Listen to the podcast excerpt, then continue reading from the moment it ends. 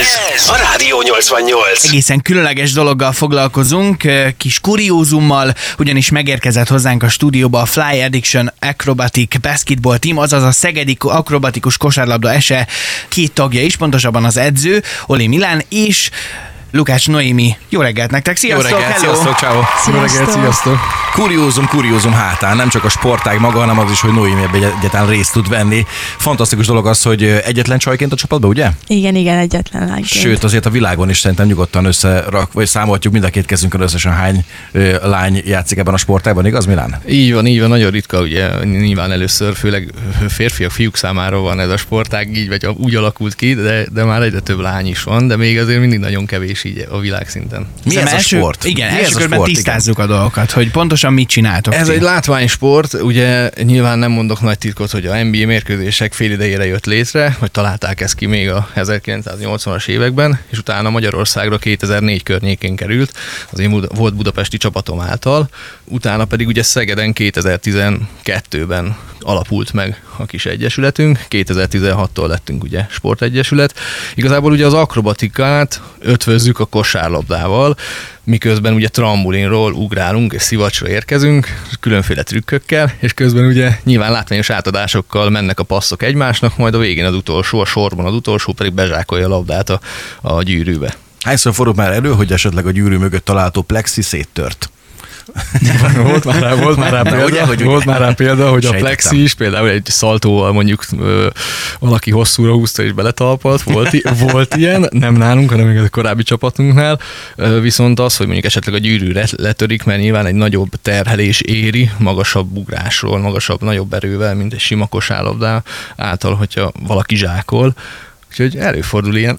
Noémi, mesélj nekünk egy picit, neked hogyan jött az életedbe egyáltalán a kosárlabda, vagy egyáltalán a kosárlabda jött először, vagy kimondottan ez a fajta sportág? Hát először a kosárlabda jött, és akkor egy dekatlonos családi napon láttam meg a bemutatót, és akkor rá egy évre körülbelül januárban volt. Január 6-án pontosan egy toborzós edzés, és akkor elmentem, és azóta ez 5 éve volt. Tehát az első látásra szerelem volt, megláttad, hogy ők itt repkednek, és te is a fellegek fölött. De ezt tetszett benne, vagy a fiúk? Csak ezt tetszett benne. Értem, ez a diplomatikus válasz erre. És akkor nem nehéz neked csajként? Nyilván férfiak, meg fiúk számára se túl egyszerű, gondolom egy-két olyan mutatvány.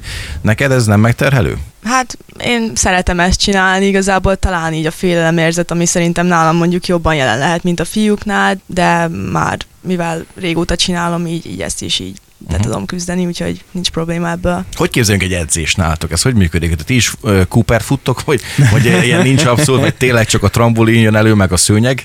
Nyilván, hogy kell ezt közelni? Nyilván ez egy komplex dolog. Egy edzés általában úgy néz ki, hogy egy normál bemelegítés után több sávban dolgozunk, ugye több eszközünk van, és ugye aki esetleg valamilyen akrobatikus elemet gyakorol, vagy próbál tanulni, ő neki nem feltétlen fontos ugye a kosárlabda szerkezet, a palánk szerkezet, és akkor ő, ugye van több trambulinunk, több szivacsbálánk, és akkor ők szélen úgymond gyakorolnak különböző rávezető technikai elemeket, illetve vannak ugye talajakrobatikai feladatok, sima egyszerű tornaórára kell gondolni, tehát nem extra dolgokra, ezek igazából akkor mozgáskoordinációjukat tudják rávezetni a gyerekeknek arra, hogy ugye utána a testüket hogy tudják koordinálni a levegőbe.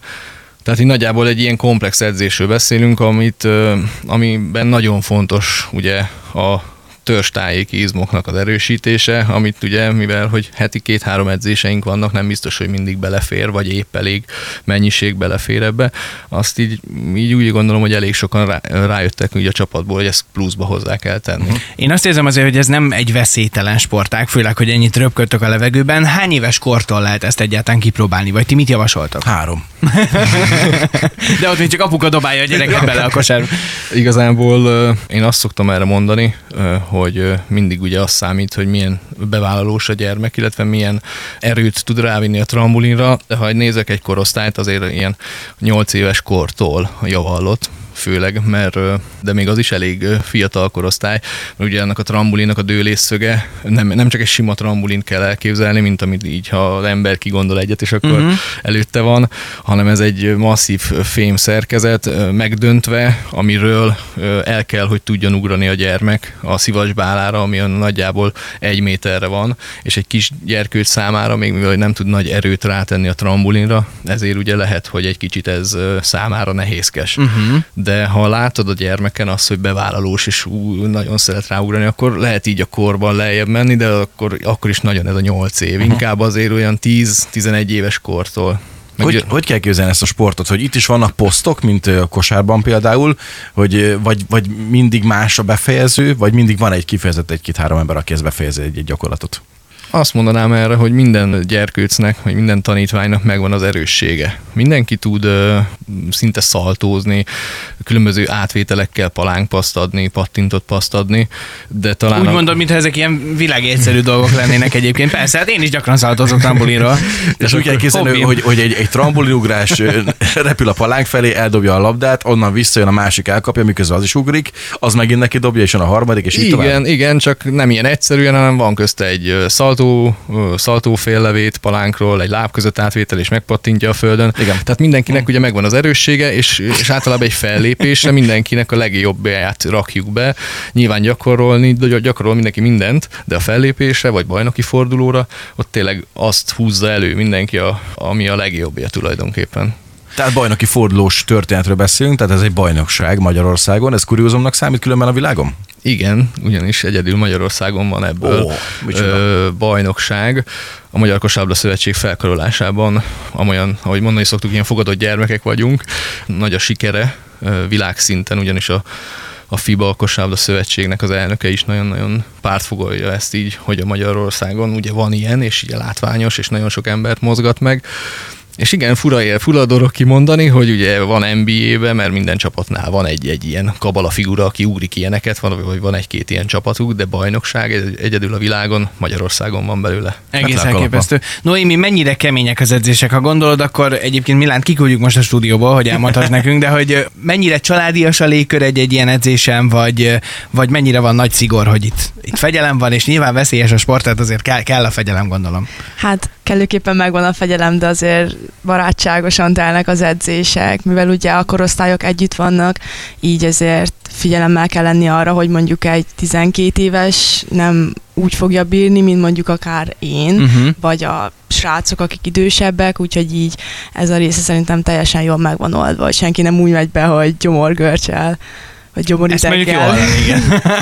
Gondolom neked is, Milán. Nekem a zsámoljugrás is okozott tornaórákon. Ezt akartam mondani, hogy mi valószínűleg nem jutottunk volna el eddig szinte soha. Én rendszeresen bevertem a lábam, fejem, kezem, mindenem, de hát nektek ilyen próbáltak, gondolom nem sok adódik, de hogyha igen, akkor jobbulás minden sérültnek, hogy éppen akad esetleg ilyen. Viszont ugye arról beszélgettünk, hogy túl vagytok egy egészen komoly megmérettetésen, fellépésen.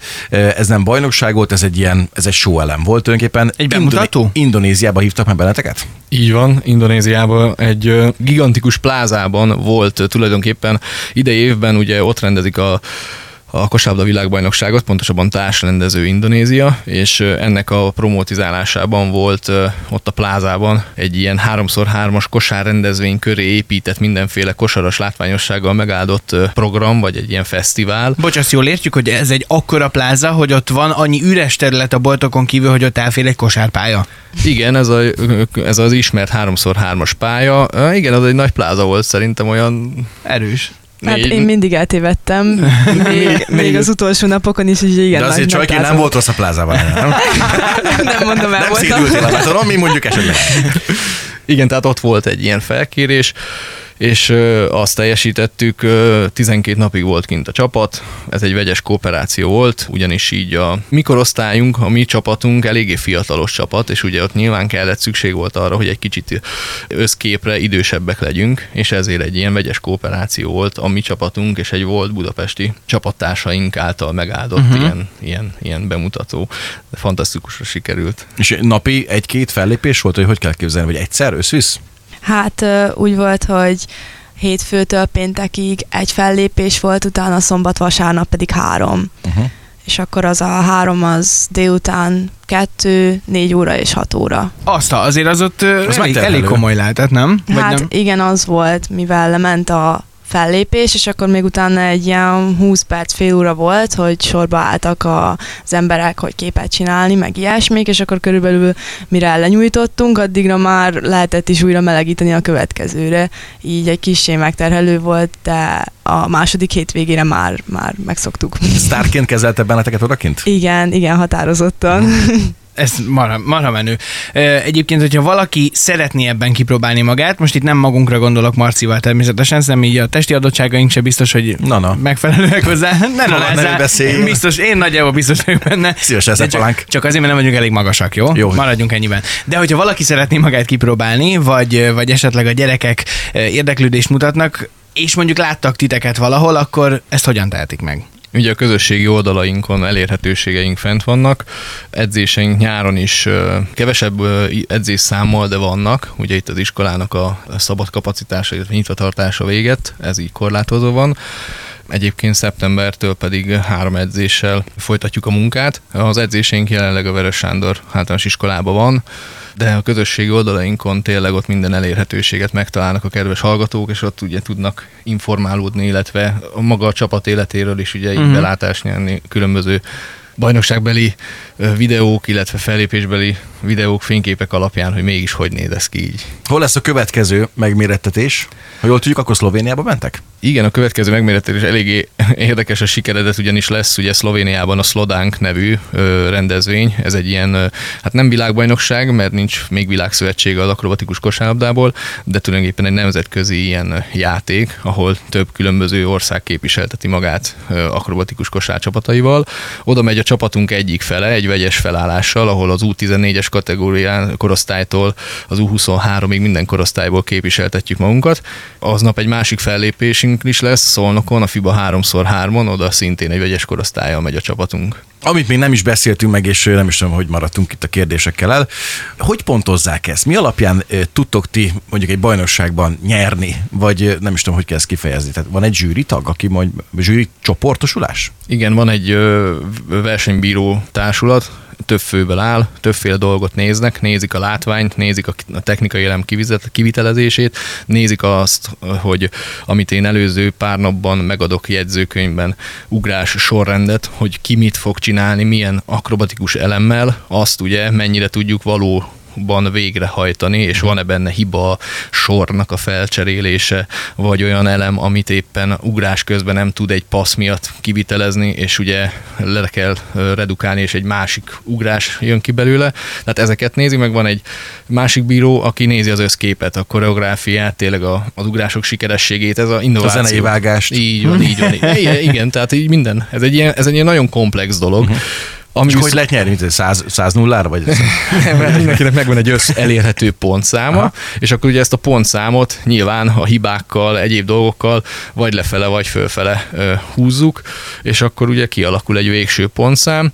Ami viszont nagyon egyedi ebbe a sportágban, hogy amikor van egy ilyen bajnoki forduló, itt tulajdonképpen az összes csapat szurkol a másiknak, a szülőktől kezdve, az idézőjelben ellenfél is, tehát hogy tényleg egy fantasztikus feelinget ad így élőben megélni egy ilyet. Hogyha jól értem, akkor szeptembertől újra indul majd a magyar bajnokság. Noémi, már készültök rá, vagy nagyjából az erre való készülés mikor indul el? Vagy amúgy is folyamatosan edzetek, és nincs erre külön? Extra figyelem. Folyamatosan edzünk, viszont most így a nyáron nyilván egy kicsit jobban elengedjük magunkat, de ugye az első forduló az így október vége fele szokott lenni, és akkor szeptembertől már elkezd összeállni, hogy akkor hogy lesznek a csapatok, mi lesz a koreográfia és ilyesmik. És hol van a jövőképed? Ezzel szeretnél foglalkozni a későbbiekben, és meg úgy hallom, hogy ilyen edző jellegű affinitásaid is vannak. Igen, ezzel szeretnék szeptembertől már valószínűleg a kisebb korosztályt, az U14 és az U16-nál besegítek. Menő. Nagyon menő. Nagyon-nagyon sok sikert kívánunk nektek, és köszönjük szépen. És akár vízhordó fiú, bármikor mentek bárhol a világon, szívesen segítek. Igen, vigyétek Szeged hírnevét a világban, és köszi, hogy jöttetek hozzánk. Sok sikert nektek. Köszönjük szépen. Sziasztok. Köszönjük, ciao, sziasztok. Ez a Rádió 88.